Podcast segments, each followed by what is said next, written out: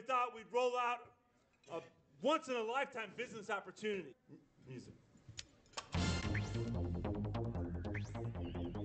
Inter. Worldwide. Wide. Wide. Inter. Worldwide. Oh, uno. Ciao, buongiorno a tutti ragazzi. It feels like so long since I've recorded a legitimate podcast, so I'm so happy to be sitting by my brother one, brother two, Bruno, all the way from 1.2 kilometers away from me right now. What's going on, G?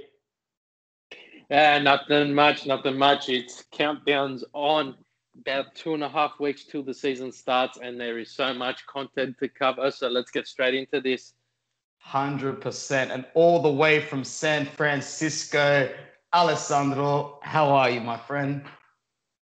Oh, good. I'm not sure how many kilometers or miles are from here to where you live, but yeah, it's all fine. All fine. Uh, aside COVID and fires and all kind of crazy things, you know.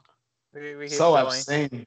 So I've seen. We've got some crazy things in this area as well, such as Bruno, but you know what? We handle that pretty tamely over here. Um, let's go straight into the fixtures, and I will start with the ever so handsome Bruno. We locked down a pretty tough fixture list, my friend. The fixture list will be the first thing we talk about today before we talk about Mercato sort of stuff, which I now classify as pure mental illness disorder level bullshit. So that's why I'm barely entertaining that at the moment. But fixtures, Bruno, a little bit tough at the start. So I'm going to go a different route in this podcast. I'm going to give both you and my guest, Alessandro, the fixture list, and let's run through how your reactions are. The first fixture, we're away to Benevento. Now, Benevento smashed the Serie B last season. They're in a great position with Inzaghi tactical wise. They've just signed Jed Vino and they're in the market for a few other players. Bruno, how do you react to our opener and how do you react to it along with Atalanta's first fixture being postponed a little bit later on, bro? Uh, look, it's similar to last season's fixture where we commenced the season with the newly promoted Lecce. Um, Yeah. I think it is a great fixture for Inter in the sense of, you know what? Yeah, Benevento they might have they might have set records in the Serie B last season, but at the same time, this isn't the Serie B.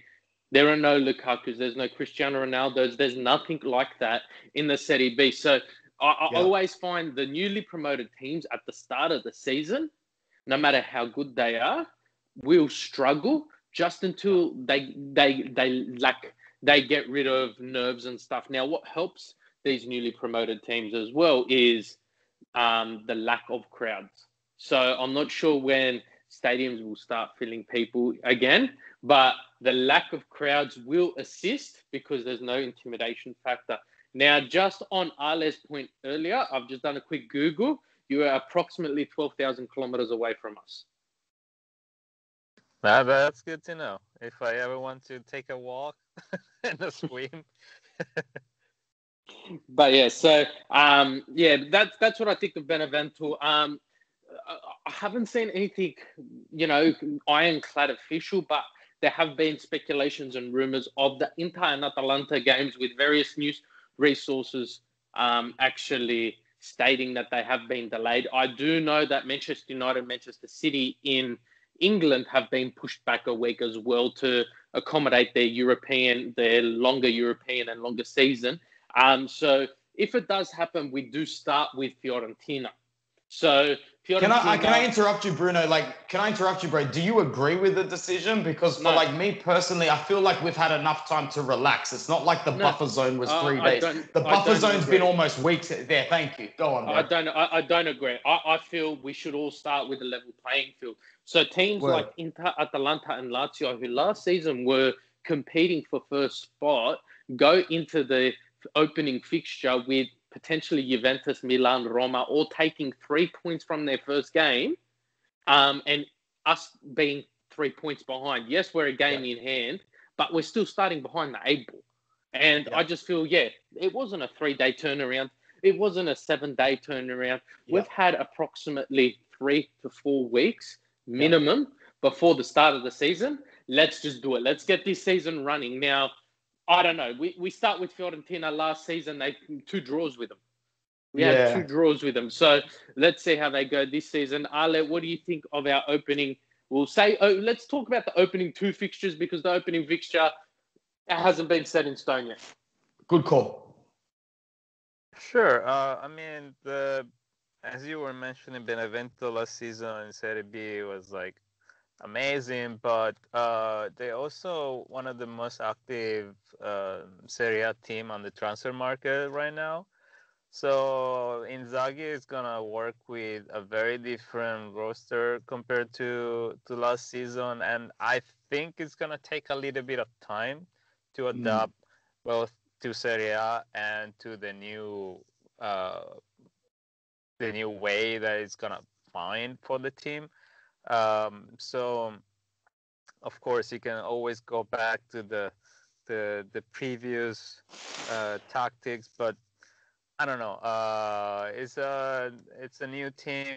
I mean, for at least for compared to last season to Serie A, so you should have a little bit more advantage. At the same time, we always we also have uh, quite a new fa- number of faces in in uh, in our team. So um, I don't know. Honestly, whoever we play, uh, it doesn't matter at this point of the season because we still have to um, get in shape.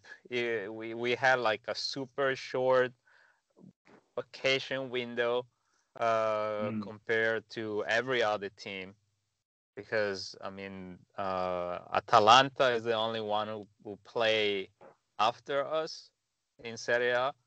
So you know uh, if you think of uh, Lazio, if you think of any other team, we we had zero vacation, and um, maybe at the beginning we we will not notice that, but by the end of the season, that's gonna be uh, something to consider for the players because they will be playing. Can I just jump right in there? Can I Sure. jump jump right in there? Um, I forgot to mention, and you touched a very good point there. Benevento would have been the perfect start for Inter with, with the introduction of players like Hakimi to experiment. But I got to counter what you you concluded with there with the end of the season catching up with us. You got to remember, Euros is on this year, and the Euros at the end Oh of this my God. season, right? So the Euros are coming up, which means that you're going to have a lot of players who are. It, it's a dress rehearsal for the World Cup squads, virtually, right? That's how I look at it. So When's the Euros, players- bro? What month? What month next year is the Uh, Euros? June, July, June, July. That's so crap, bro. Are you serious? no, I can't believe they're even on international duty at the moment. No, no, but look at it like this, right? You look at it like this, right? So the players in our squad, and I'm not talking, you know, one or two players. I'm talking almost every single player in our squad is going to have to play their hearts out to make the squad for Euros. Because you know what? There is such a it's a one year turnaround, or well, 18 month turnaround from Euros to World Cup. So this is a dress rehearsal for World Cup. These players are going to play their hearts out to make this international squad. Yeah. So, so I think come to the end, back end of the season where we've got the um, our second last fixture, I believe, is against Juventus. We're going to have to. You're going to see a different motivation behind all these players than what you would see in the first half of the season because they've got a whole lot more to play for. Anyway, At the end, sorry for cutting Yeah. off. That's right. Alessandro makes a great point, and so do you, Bruno. The thing I want to bring up as well is that everyone in that inter training camp, medical staff, and physiology team is in charge of the training thresholds and the recovery system. So if there does become a situation that the fixtures are piling up and we need more endurance, well, this professional club that pumps millions of dollars into staffing every year should have the medics and the physiologists to regulate training thresholds during the week and in between games to make sure that cardiorespiratory fitness is up to scratch. Like at the end of the day, it's actually not as complicated as it sounds. Like when fixtures pile up, you need to cap the training thresholds physically of your players. Tactically, they can be adaptable as they want during the week, in between games. You can run 50 sessions a day on tactical implementation, but they don't need to run it physically every single day. So, in terms of endurance and in terms of physiology, I would like our club, and I'm sure Bruno will agree with this, please, please rectify your mistakes from last season. please don't push those players that are at 70% fitness to come back straight away. And please don't push them to do line sprints in training if they're not up to the scratch. I don't want integral players missing six weeks, eight weeks at a time. It doesn't seem fair. And I also don't like the fact that Stefano Sensi is going to start for Mancini's Italy in a friendly this week. But what do you do? Alessandro, I'm going to go straight to you for the next part because um, you were cut a little bit short. We've got a few tough fixtures after that. So, in terms of facing Fiorentina, I'm okay with the, facing them straight away because I feel like the longer we wait to face Fiorentina, that's the worst thing for us, and we're going to cop some bullshit 94th minute goal. So Fiorentina, Lazio away in Rome will be very difficult, and then you can finish off with the Milan derby our home game, 18th of October 2020. Yeah, so um, Fiorentina is one, so far is one of the teams that improved the uh, the most, in my opinion. Uh, it kept the core and it added a couple of very good elements. So, yeah, as you were saying, probably it's uh, it's a good thing we we play Fiorentina at the beginning, so they still have time to uh, Im- improve with other teams, not with us. Uh, Lazio on the other side is not so good that we play at the beginning because um, as we saw last year, last year, I mean this season, uh, when they have a week to rest, Lazio is a very good team. Um, this year they're gonna have Champions League, they're gonna have Coppa Italia, they're gonna have Serie A. So if you find Lazio in the middle of all that, uh, all those games, maybe you have a better possibility to win. Uh, that now at the beginning when there is nothing but Serie A. And so that's a little bit more worried. And Milan, uh, it really depends because we we saw Pioli with us was and also before uh, it's pretty unpredictable. You, you you can have an awesome game, and then you can have uh, a very a, a bad series of, of, results. So you never know. And um, Milan, I mean, they they got um, square now. They they have good players. I'm not gonna say they're gonna compete for for the Scudetto, but you know they they are gonna fight for Champions League this season. I, I, I think so. Well, what do you think, Bruno? Uh, look, this is a mirror of last season where we faced Lazio and Milan week after, like one after another, and I think it was pretty early on that this occurred as well. So, um, look, I think that you know it's always a challenge to face Lazio in Rome. The benefit here is where we will have um, no crowds effectively. Um, to the best of my knowledge, not sure when they'll be allowing fans back in, but um, yeah, like you said, Lazio with the week's break in between games, they do are very well. They are very dangerous, and um, you know, Lazio's transfer window story seems a lot like Inter's, where David Silva was almost, you know, and he was a Lazio player until the last minute changes to Real Sociedad. Um, Inter, we have there is no confirmation yet of Tonali, but I do believe he has been. I can't wait um, to get into that at the end of this, bro. Yeah, so yeah, so uh, you know it, it's sort of like that, and then you look at the Milan team. Zlatan signed on for another year. He got what he wanted. Um, we saw what they were like post COVID under Pioli, where they actually it was two years. Con- yeah, well, yeah, two. Well, one year with the option to extend, but yeah, then we saw what Milan were like post COVID. They were the best team in Italy post COVID um, under Pioli, which led to the um, fact where they cancelled the contract of the new coach to keep Pioli in. So, yeah, and my son agrees with me too. So I think that it's a bit of a um, it's a bit of a question to be begging here. Um, playing them early on before we find our feet is it a benefit? I think so, um, especially with the team Inter's going to be fielding as well because I can't tell you now. I can only tell you Lukaku's playing um, and Handanovic in goals. I don't know the rest of the squad, to be honest, at the moment. So um, yeah, look, I, I, think it's I think it's a great start. We've got Fiorentina, Lazio, Milan, and then we've got a bit of a break in between um, with the rest of the other teams before we face some bigger competition. So it, it's going to be interesting. It's going to be very interesting, Anthony. So what do you think? Well, I think that in baby language, Michele was actually saying, "Why didn't you sign Tonali?" But I can't confirm that until I translate it on my baby machine.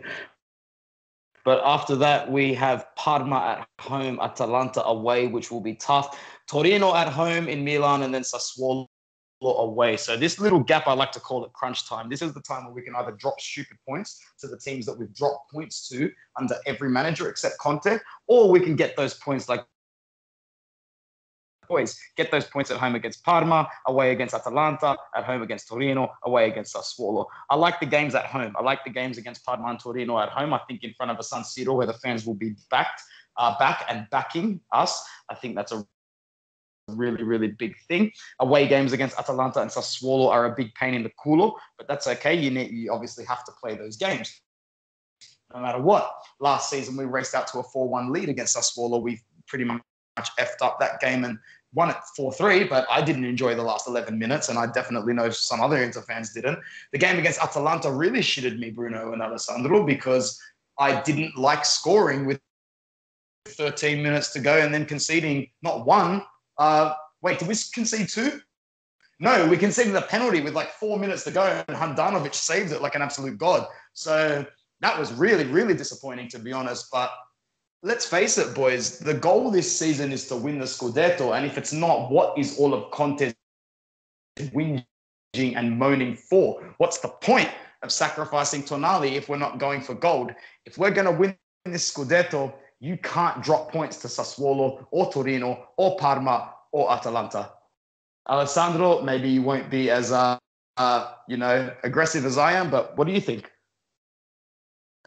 So if I'm not um, if I'm not mistaken, I think around this time we we're gonna also start our Champions League run. So that's that's correct. Yeah, uh, that's gonna be fun. I don't know exactly when and between which games, but uh, yeah, I, I Atalanta's gonna be in Champions League too, so they're gonna have the same problem in case we are before or after the Atalanta game. But yeah, uh, it, I think all everything depends on uh, how many points we do with Fiorentina, Lazio, and, and Milan, and how we get those points. And uh, I think after that we can either run uh, with the with the autopilot, and so hopefully uh, we we get a good average of points, or it's already it's it's already a little bit tricky at that point because, as you were saying, those are team Parma, Atalanta, Sassuolo. Those are teams that on paper we should have no no problem, but then is we always have problems. so uh, it really depends on the morale of the team and the conditions. Uh, and the physical conditions, of course, uh, and all these uh, without considering a possible return of COVID. And uh, I mean, if you look at the at the news right now, every team start to have one or two cases, at least a, a, lot, a, a good number of teams. So, and all around Italy, numbers are going up. So that's another thing to consider. Um, I, of, of course, I have no clue what is gonna happen from now on. Uh, I hope they are prepared this time and uh, and we can keep talking about football until the end of the season because otherwise between Euro Cup and uh, Champions League, Europa League, and this and that, it's gonna it's gonna be the end of it. I don't know what they can uh, figure it out. Even though, uh, small parenthesis, I really like, I really enjoy the new format of Europa League and Champions League, uh, as we played at the end of the last season a few weeks ago. Uh, I really enjoyed that format. That that's it. Just one game in and out until the final. That's that's me. Bruno, what do you think? Oh, look, I, I think um, this the following the Milan game, all games after that are make or break, right? All games this season are make or break. Inter, we had the fewest losses, Yep. and we still managed to finish um, one point behind Juventus. We had the best. Bruno, defense, can you we can you go and Bruno? Hmm? Can you go ahead and just talk about every fixture up until the match that we face Roma at home? Do you have the fixtures in front of you? Yes, yes, I do. So, look, I think every Awesome. game is uh, massive crunch time. So, you know, we've got from um, we've got uh, after the games that Anthony mentioned, we've still got Genoa. Um, you know, we play uh, in Parma, uh, Atalanta, and Torino in that order. So those games there, like Ale said, you've got Champions League. Um, we've got Champions League. We've got everything, and this is where Conte and Marotta will either make or break Inter. This is the, these are the games where Inter should be able to rotate their squads, and so, and, and we still have a world class squad on the pitch, even though our preferred starters aren't starting. Um, so yeah, we got Genoa, Parma, Atalanta, Torino, and Sassuolo, and then in December we play Bologna, Cagliari, Napoli, Spezia, and Hellas Verona, followed by Crotone, Sampdoria. Um, and then we will get to those three games there. But those games there are crucial. We they're, they're three points and only three points required. And that's where our season unraveled itself last year, where we dropped, we had that 1 1 draw um, to Parma. Um, and then we dropped points to Bologna, you know, where we're dropping silly points. We drew with Lecce and so forth. So you got issues on that front where this is where the transfer window is critical. And Conte has been, and, and we're going to cover this, and I don't want to touch too much on it, but Conte is very critical and very focused in the mind of the now. I want to win now. I'm not building a team for five years. I'm building a team for now. So that's where the Kolarovs, the Vidals, and all of that are coming into it. Now, we've got Nainggolan and Perisic Dalbert returning from loan.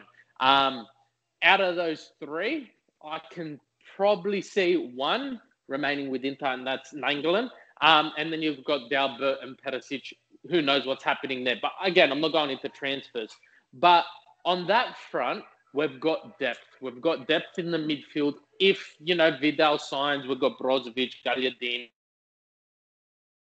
and all of that, so forth. So let's rotate this squad. Let's utilize Eriksen to the best of his ability. Let's let's let's have this. We've got Alexis. We've got everything there. So these are the times where these games here against the Parmas, against the Spezias, against the um, Chievos, the Hellas Veronas, where you you you you could still put not a second string team, but a team which is good enough, but isn't our first team, right?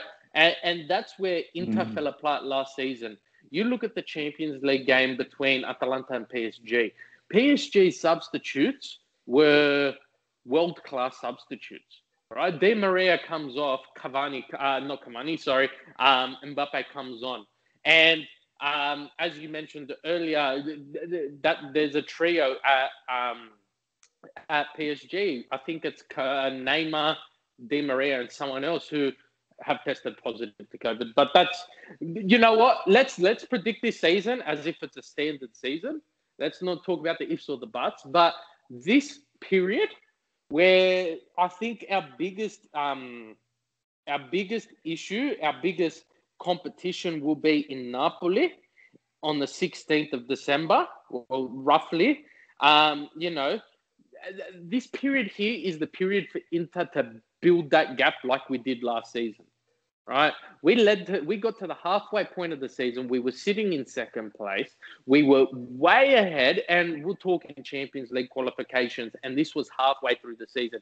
And this is the exact period where we need to emphasize that we need to put our foot down full throttle and go and and, and, and take the, the take the fight to them not let them bring the fight to us just how Inter played that final game of the season against Atalanta, it was one of the most tactically beautiful games I've seen Inter play all season, and it was the last game of their season. So I don't know if there's going to be sacrifices between competitions and stuff. I can't see it happening because it's Conte as our manager. But I see this run of games being the make or break point for Inter season. And I'm talking only, we're only going to be, you know, 18 games in. That's how Yeah. critical this is, right? Yeah. By by the halfway point, we will know one, do we have a chance against the Scudetto um, for the Scudetto? Two, are we even going to bother with qualifying for Champions League? We will know because this patch of games is make or break. Doesn't matter if any of these teams are on fire. Um, Inter should have the squad good enough to bury these teams. What do you think? Anthony? Absolutely.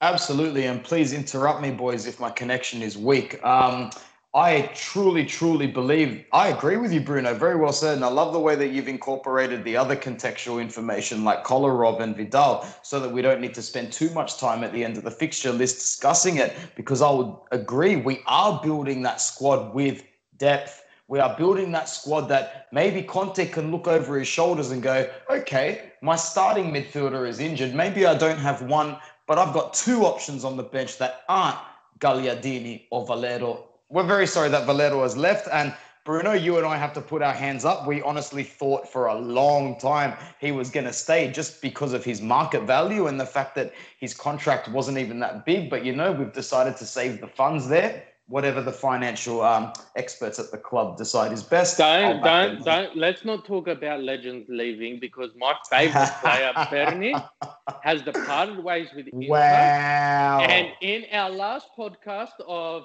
It's Worldwide Uncut, Uncensored, whatever it was, I praised the guy and said he is the guy that just makes the Inter Inter. And you know what? He shares he gets Conte of- his red cards, yeah? He gets Conte Yeah. his red cards. And- and- That's and all right, bro, what? At the because we of the just- day, he departs yeah. not with with this beautiful post, but not with a standard picture, a picture of the turf on his head, on his bald head, just in true Berni fashion. But anyway, let's get back on track to the. Um, let's get back. So on wait, track wait, to wait. You this. you praise you praise Berni and he left. You praise Borja Valero and he left. Can you praise? He's an idiot. Vecino? Bruno's Can an idiot, praise bro. Vecino for a second. I've been praising the Vecino for years, mate. I've been praising the Vecino for years. Man, like all I want to say is that Padelli signed a new contract, but I hope he's signing a contract to be our third choice keeper because, as we've discussed on this podcast before, most professional football clubs in the world have three goalkeepers, not two goalkeepers and a mascot that gets red cards on the sidelines like Berni. But I do love Berni, but I'm so glad the club actually finally, at the end of one goddamn season, turned around and went, Oi, you're not a football player, eh? You're not a goalkeeper, eh? right? Like, he's one of those- keep you on the He- He's one of those guys that applied for a job and didn't realize what the job was until he got the job. But you know what? He was one of our lowest paid players. But look, let's continue on the season. What do you All think, guys? Is this a make or break? This Yeah, yeah. It, it is because it represents um, points like Spezia at home, Verona away, Crotone at home, Sampdoria away. Roma away is tricky, but this is the period of time where you want to gather points for momentum purposes. So I would agree with everything um, Bruno says. We're going to finish off with the last three games of the season. Um, I know we, you know, basically ended the last bracket with it, but Roma away at the Olimpico. Inter versus Juventus will be played match day 18, 17th of January 2021. The reverse fixture will be played on the 16th of May 2021. Ragazzi, sì è vero, we will play Juventus on the second last day of the season.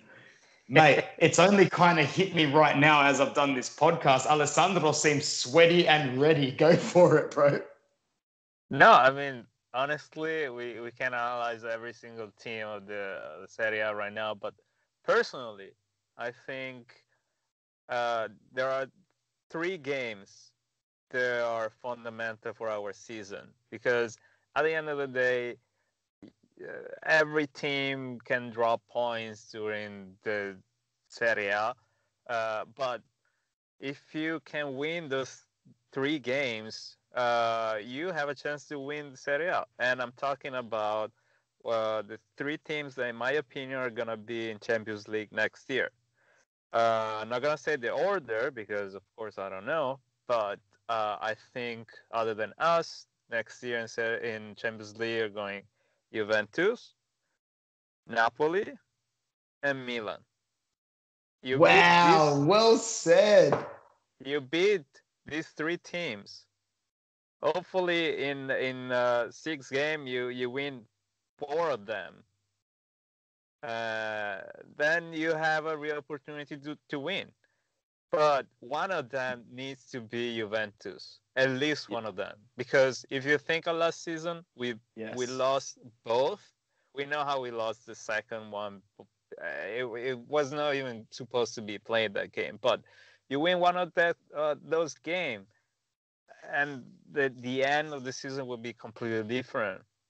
So, and that's the last gap that we need to, um, you know, um, how do you say to um, the, Well, the it's the last gap we need to close between. Yeah, close. But Thank you, thank last you. season, we took ev- points off every team in the Serie A other than Juventus. And That's what if we're going to Completely compete, killed it, but yes, uh, and you know what? Inadvertently, we win one game. That's six points turnaround. Three points Yep. onto us and three points off Juventus, right? exactly. And you know what? We could have went that whole season and only lost two games, both to Juventus, and we could have won the Scudetto. But did we beat the best team in Italy? No. nah. Right. Our last three games are critical. And Ale, I like how you've I like how you've got a short um a short top four in Inter, Juventus, Milan, Napoli.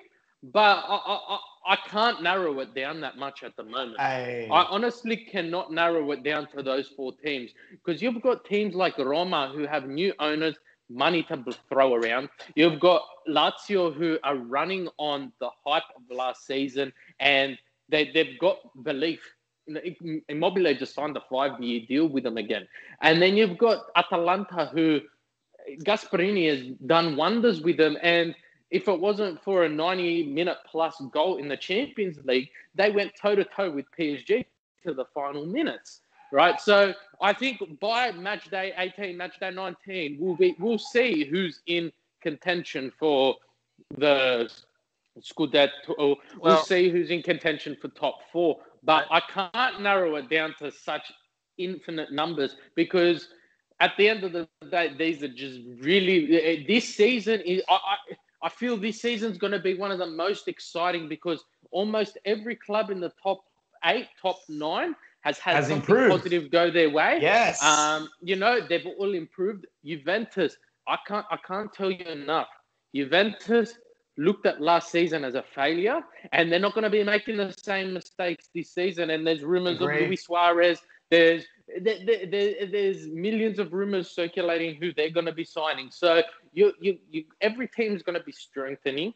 Um, and we'll talk about it. If not today, next podcast where we'll cover the other teams or a transfer pod. Yes, if we can't take points off Juventus, we can't um, we can't win the Scudetto. But at the same time, you look at the fixtures on that Juventus match day. Other than Inter's, you've got the Roman in Lazio derby to start with, right? So if we're all up there together, you've got that game as well as the Inter game happening at the same time. What I like about this year's fixtures is there's more than one amazing game each match week. So yeah, I noticed that you- they made. I think they did that on purpose, Serie A, to make sure there was some sort of blockbuster or local Italian derby, literally almost every match day. Man, I think that was the whole point. Did you, did you tune it- into tune into their announcement live? It was very Yeah. tactical. it was very phenomenal. They started with Inter Juventus. And Yeah, I thought that was match day one. Me I thought that was too. match day one, and I shit myself. So look, if the season goes from match day one to match day 36 or whatever it is, without any interruption, without any breaks to COVID or anything along those lines, we are looking at one of the most intense, exciting, and unpredictable seasons the Serie A has seen in a Yeah. very long I- time. 100%. The last time I- the season I was this exciting was 2005 6 when Juventus got ripped the Scudetto away from them. Why do you have to do that? Go, Alex. Can I just one thing? Can I add just one thing about my my short list? Because I completely agree with you. This year, a lot of teams are good, but if you if you go through them, uh, Roma, Lazio, Atalanta, I think all of them have uh, some reason not to be in the top four. While uh, Juventus, as always, is going to be in the top four no matter what.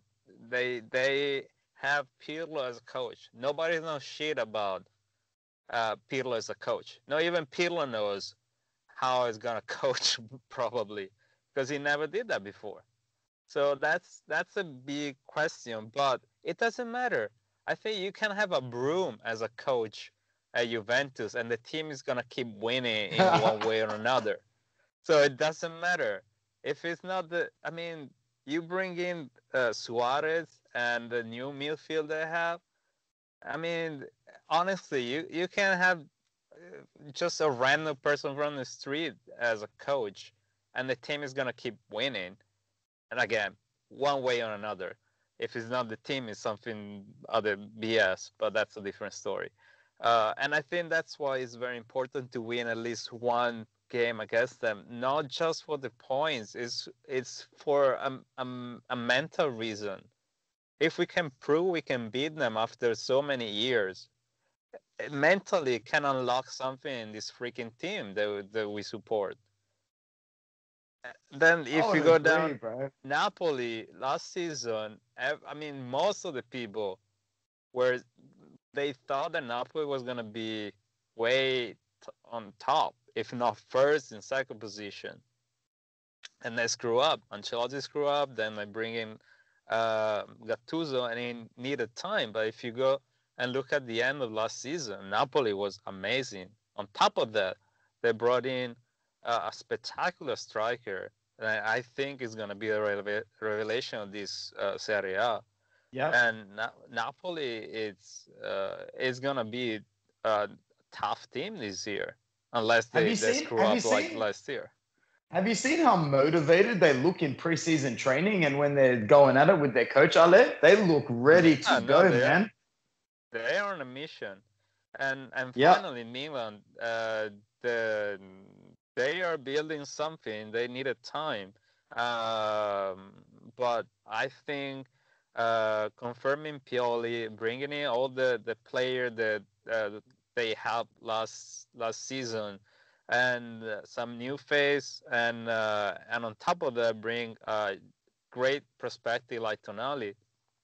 I think they are in a good uh, in a good spot uh, Roma with the new ownership and the usual problem they have, I don't think it's gonna be as consistent uh, as other team to be in the top four. Lazio, if they don't make uh, some crazy spending uh, in this month, they don't have a backup team to to to run for uh, the first position and um, or the first top the the first four position and Coppa Italia and Champions League because last year they didn't give a shit about Europa League, but they need to play this Champions League just for the money probably, but they need to play. So they're not gonna be focused just in Serie A. And last, Atalanta, I wish they had a season like last year, but honestly, eh, they had a season like that because other teams were not playing at, at the good level. Napoli fell off, Milan fell off, Roma was, you know, uh, very uh, discontinuous. So Nap- Atalanta play an awesome soccer, uh, but um, last year they were helped by uh, other team not playing that well. That's it. yeah, I would agree. I would agree, man. Like, there's so many competitive teams this season. Everyone's going out of their way to improve themselves because it is 2020, man. And like, football is a business more than ever. You need exposure. You need to make the UEFA Champions League. This is at the forefront of every club that has the opportunistic reach to make the Champions League. Lazio, Roma, Napoli, Juventus, Milan, Inter. We've got the luxury at the moment. Serie A is not a shit league, contrary to what a lot of EPL fanboys might say. This is a good league. It's a technical league, and there are going to be a lot of clubs this season fighting for domestic success, whether it's for financial gain, like making the Champions League, and for pedigree, or for winning silverware. At the end of the day, I, would agree. Like, I just want Inter to win something. I want Inter to go forth and challenge. And I like that the boys have incorporated little stories into this um, podcast because now we can move forward to these stories and talk a little bit more in depth. Big shout out to my boy Alessandro for starting the trend of Sandro Tonali on this podcast a good season and a half ago. I was convinced we had this kid wrapped. I don't even need to fake how much I wanted this kid. This is a great midfielder. I know he doesn't play like Pirlo. He's got that Brescia hair like connection, but he plays more like an Albertini kind of player. I just really wanted him because he represented the trajectory we were going in. Like Alessandro and I have discussed so much in the past. Your Sensi, Barella, Bastoni, this trend that we've been going on, it felt like Tonali was a missing piece of the puzzle. He's accepted his boyhood dream to Milan, but the fact that he was ready to move to this club for so long and he was convinced himself means that we did everything right. Something changed though, right at the death.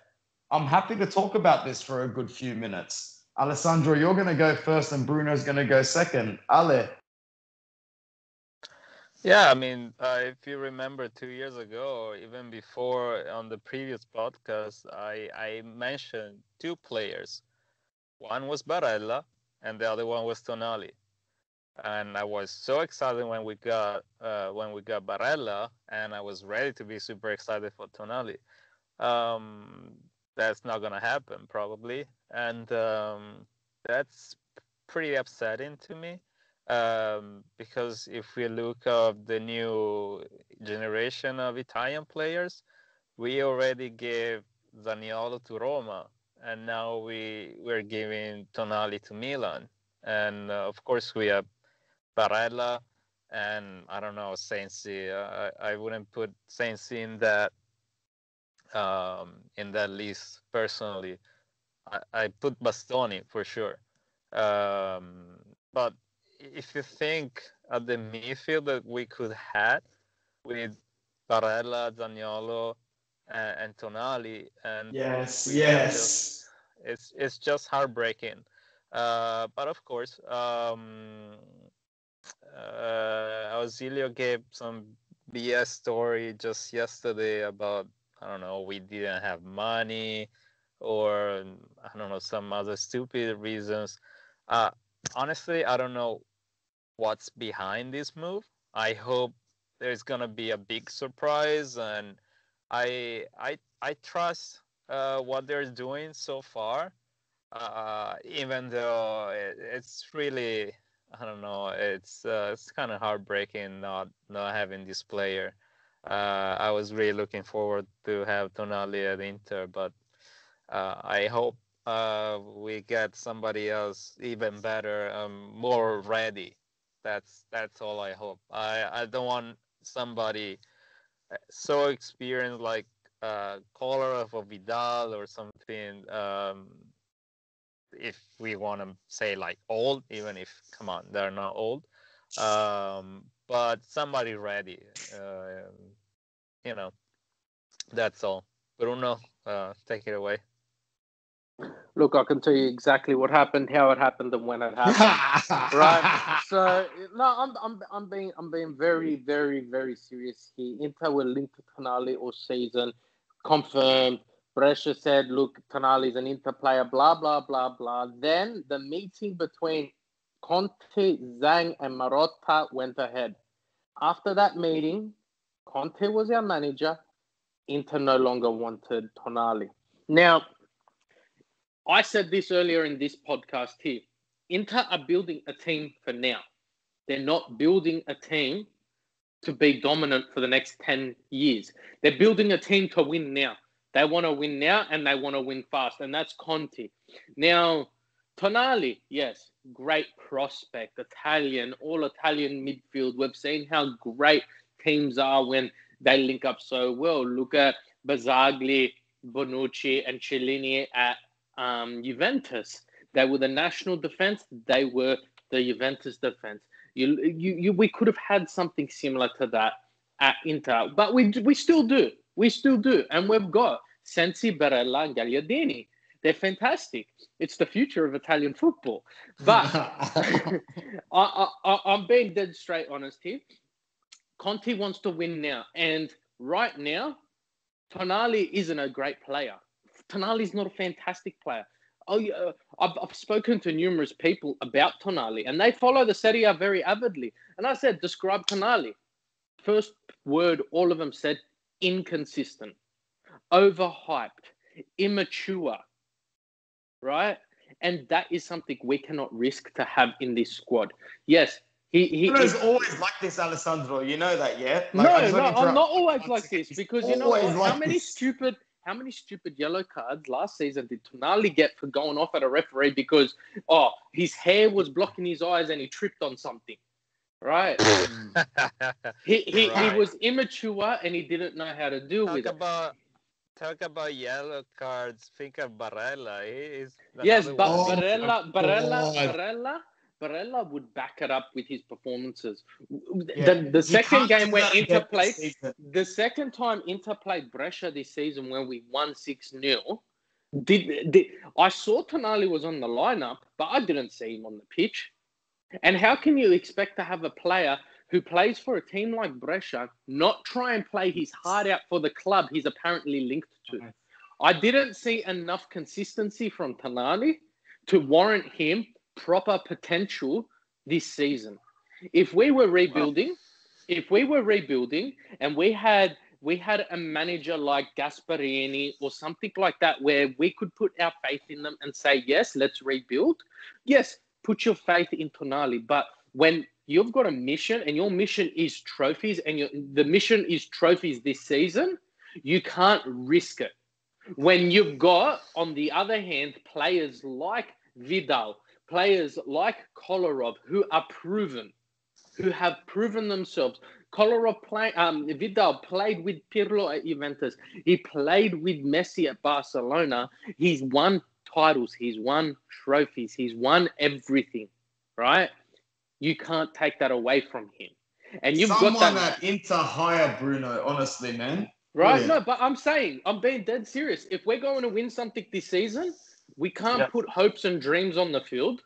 We Yeah. need to put cold, hard facts. And those cold, hard facts are a beautiful Chilean um, link up between Alexis and Vidal, right? You've got proven um, Lukaku and apparently into signing De Bruyne. So that's a Belgium link right there. yeah, right. Nah, in my dreams. But I'm saying you've got proven players and talent on the field. Okay, if Tonali goes to Milan and turns out to be the biggest flop, you will all turn to me and, and, and say you were right. Right? Yeah, but yeah, if but Tonali goes to Milan this season and you know nothing develops of him, you will turn around and say, Well, look, you were right, Bruno. He played okay, but not enough to beat not enough to beat Juventus he wouldn't have been the decisive factor in a game against Juventus or a game against Barcelona in the Champions League. Well, I wouldn't say Barcelona in the Champions League because they're hopeless now and they're getting rid of all their players. But No, we You know- probably will get them three years in a row in the group. You know that, yeah? oh, fingers crossed, mate. Fingers crossed. But can I can I can I say just one thing? I mean, I completely agree with you, ninety percent what you said. Uh, but uh, I I love the move for Vidal. I love Kolarov. I had Kolarov. Uh, I don't know five five years in a row on my Fantacalcio. Uh, I love the guy. I'm so happy they both Yes. join our team. But um, if Kolarov joins Inter at 1.5 million and Vidal joins Inter for free, and Tonali's cost is 10 million plus whatever next year, I think we should take the opportunity to spend this 10 million now and keep a player that is an awesome perspective. It's not consistent. Sure, he's fucking 19. Brozovic, that is way older, is not consistent. And is our starter. So I think spending 10 million to have this player that can be good in one or two years. I'm not. I'm not saying let's buy Tonali and play it on the field uh, week in, week out, uh, on top of Eriksen or Vidal or whoever. I'm not saying that. I don't see. Oh, look, I, I know, I know, what, I know what you're saying, but look at it like this. And you brought up a great point. Kolarov for 1.5, Vidal potentially for free. But think of it like this: Ausilio is a businessman, right? He's he he is he is the puppeteer. Ma- Marotta's the puppeteer to Ausilio, right? And he came out and he said what he said the other day. Sure. Now, if in, if he came out and said, "Look, Inter wants to sell A, B, and C," the value of A, B, and C drops because everyone knows Inter doesn't want them. Mhm. If he turned around and said, "Look, Inter, we're going for N'Golo Kante and we're going for this," it just tells Chelsea, "Well, Chelsea, you tell us what you want, not let's Yeah, go yeah, in there and lowball them." Right, but my mind when the Tonali deal fell through, and I said this both to you boys, there is something bigger on the cards. There is something more definitive and definite on the cards. Something where we're not taking a risk on a prospective player. We're, we're getting a great player. So I hope it's not Bernadeschi. Wait, you But- said the great player. Sorry, but no, but look, look, I, I'm being serious here in that sense, right? So they've got mm. something in the in, in where they've got something in the in the pipeline. Now we're recording this podcast 48 hours after the transfer window has opened, so Yep. there hasn't been really much traction. And but by the time we post this podcast, there might be something that might have happened. But I do remember, and Anthony will back me up. Last year, in the transfer window, there was a there was a post and it uh, there was a newspaper report and it said Stefano Sensi signed for Milan. Two days Ha. later, yeah, yeah, yeah. he yeah. was an Inter player. But look, this is a fantastic segue into the next part of the podcast. Okay, who are we going to get? Right, we, we've already mentioned Kolarov. We've already mentioned Vidal. Right now, now who else will make this Inter team complete, guys? yeah. And, and, the and way, let's the talk same thing- realistically. The, the same thing happened with Lukaku. There was already a Juventus player until it was an Inter one. Yes, So- you, you never know. You never know. But um, Right. Anthony, I'll, I'll, I'll- I'll throw this to you straight away, right? Um, and I'll wrap it up at the end here. But who, and and being reasonable, who do you think is on Inter's radar, and what will it take to get them there?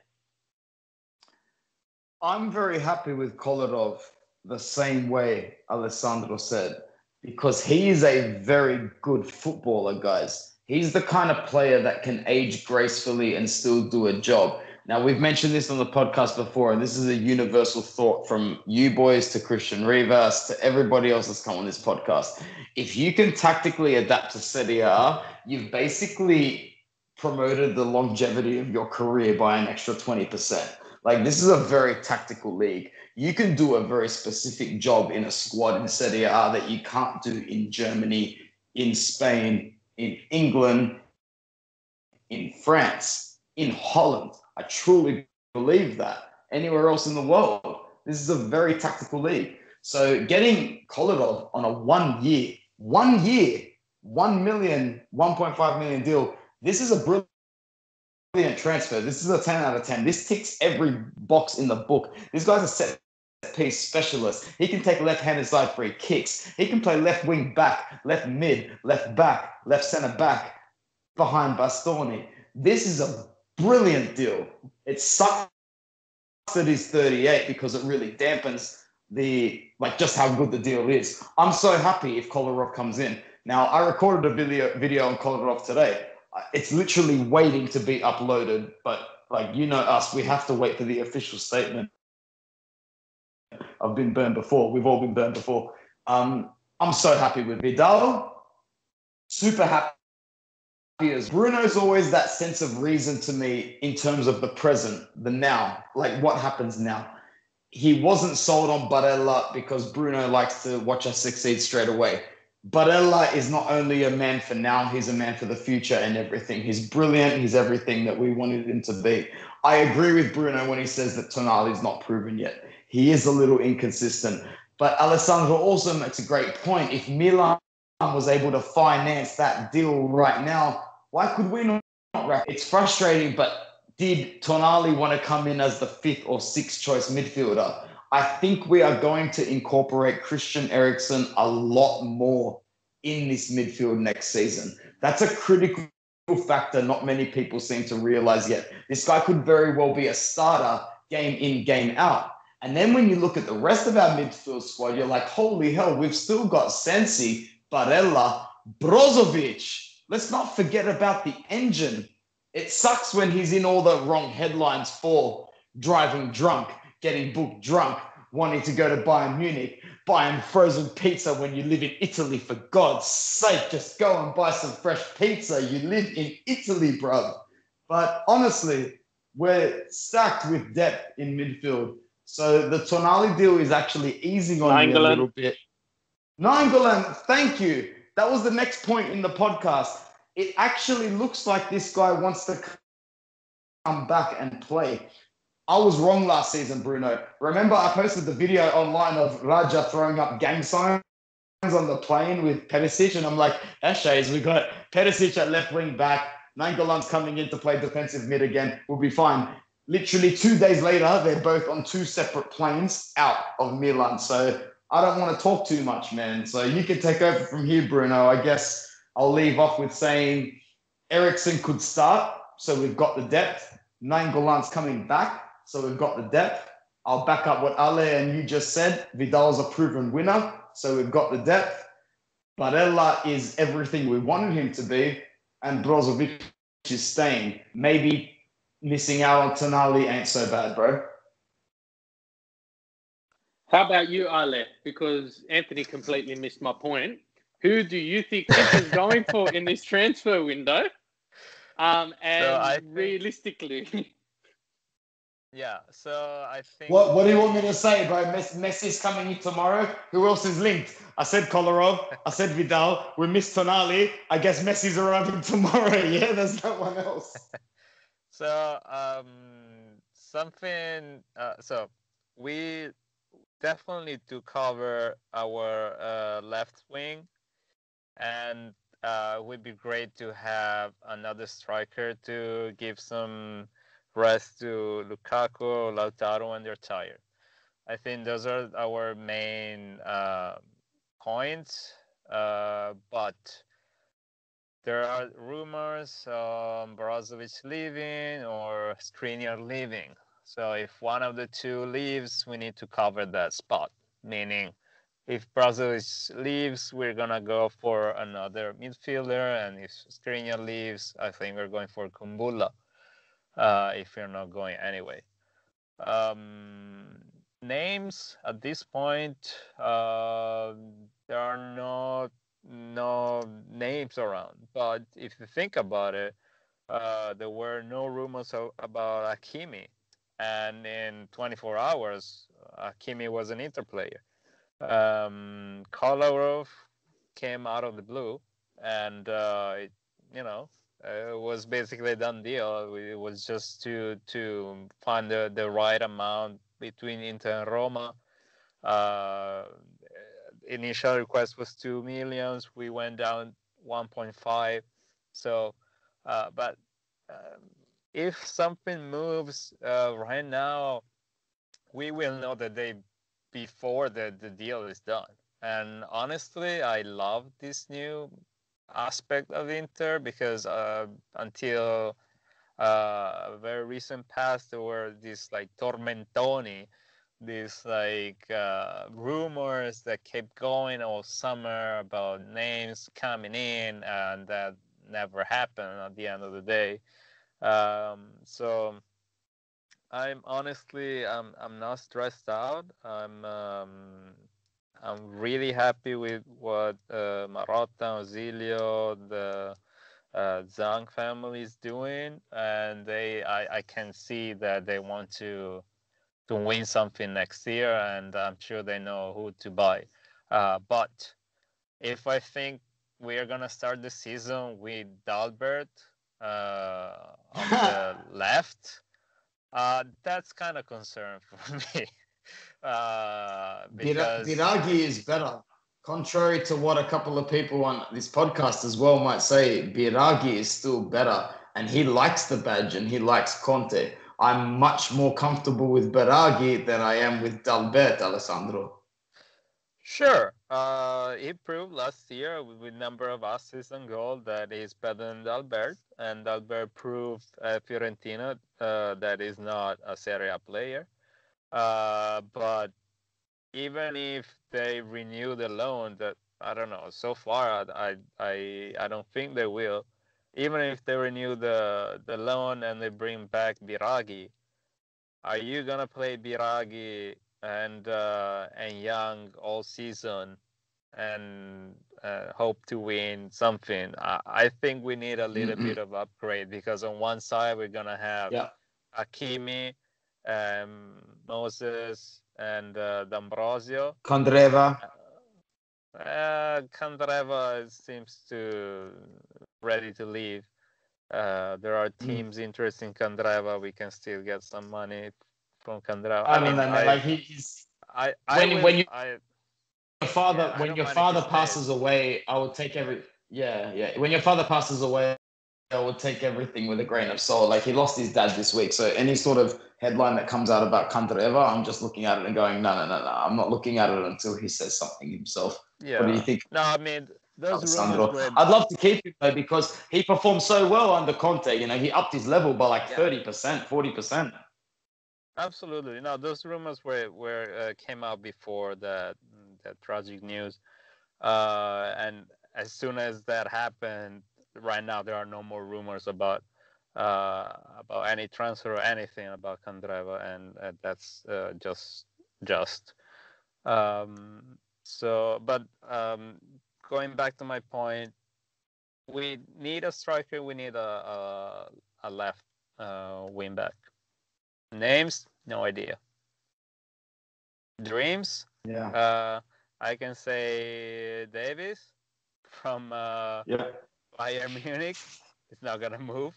Uh, what and, about uh, Gosens or Alaba? Sure, sure, I take him. Mm. Uh, and the striker, the ideal candidate will be Dzeko, but uh, I don't think the new president is gonna sell Dzeko as a first move. No, I heard that um, there were a couple of players on that untouchable list, and one of them was Zaniolo, the second one was Dzeko, the third one was Pellegrini. So that's a good move from the president, to be honest. Those are three personalities that you actually want um, in your team.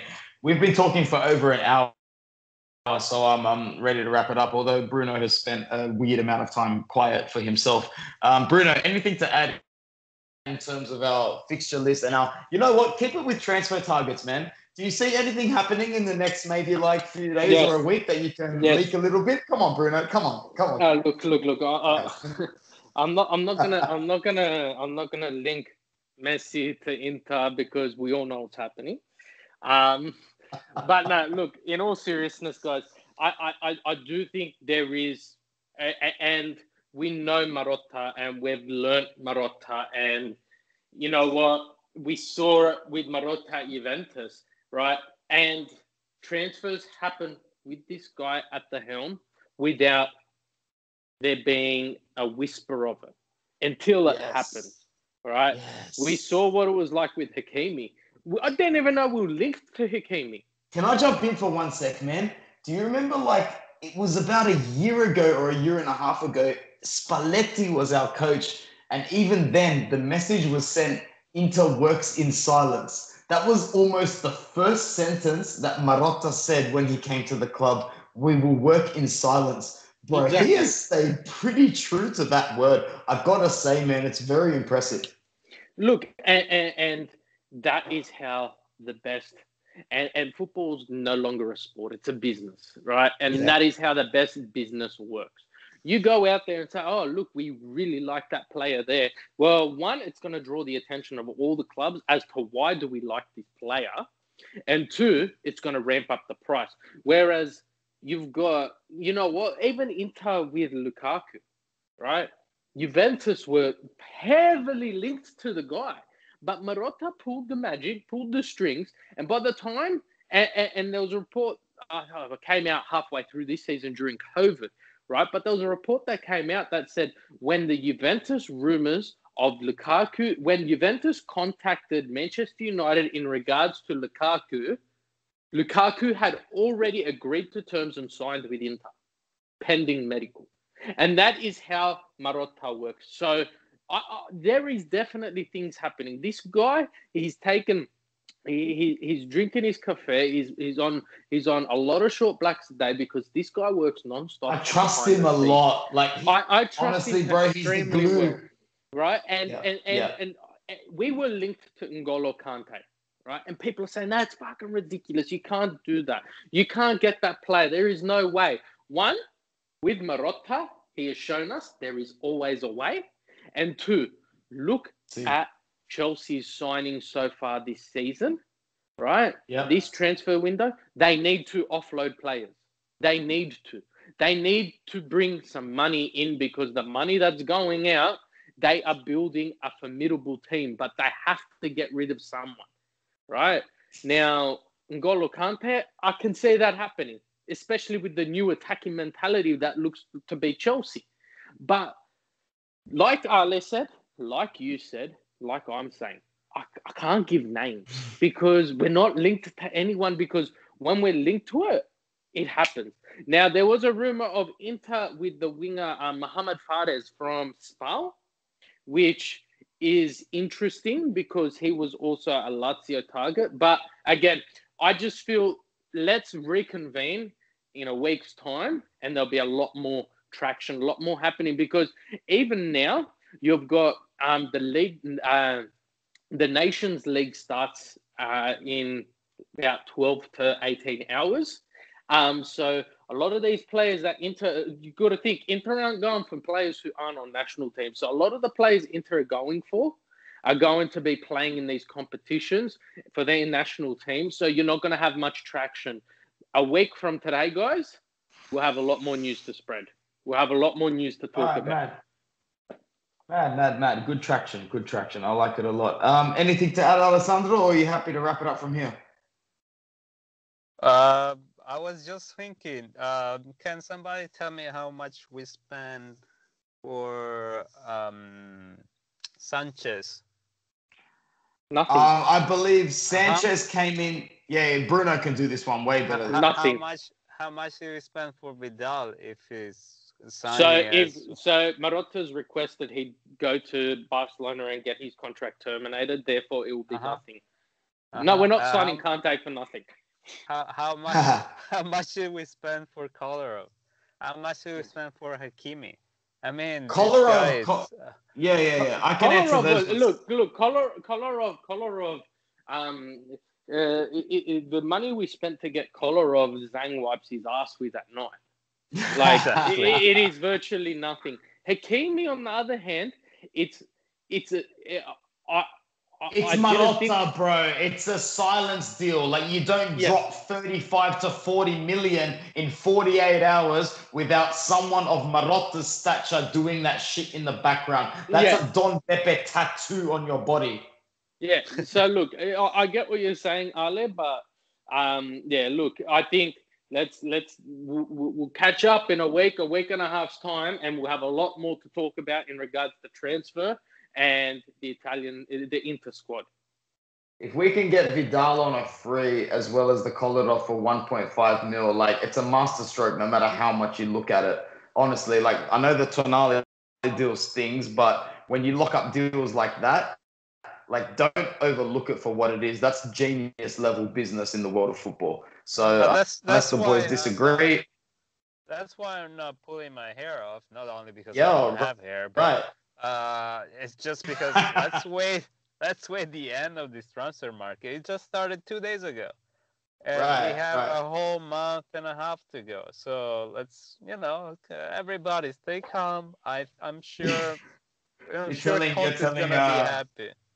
You're telling Inter fans to stay calm, bro. Like do the maths in your head. you know? Inter, um, All right, my boys Alessandro Bruno, like amazing as always. I'm so thankful to be able to do this podcast after after a couple of weeks of being busy. Um, we'll sign off today by saying Forza Inter. Alessandro, gra- grazie fratello. Ciao. Ciao, ciao. Bruno, from uh, where I can basically hook up a microphone and call your name. See you later, man. See you later. Thank you and Forza Inter, guys.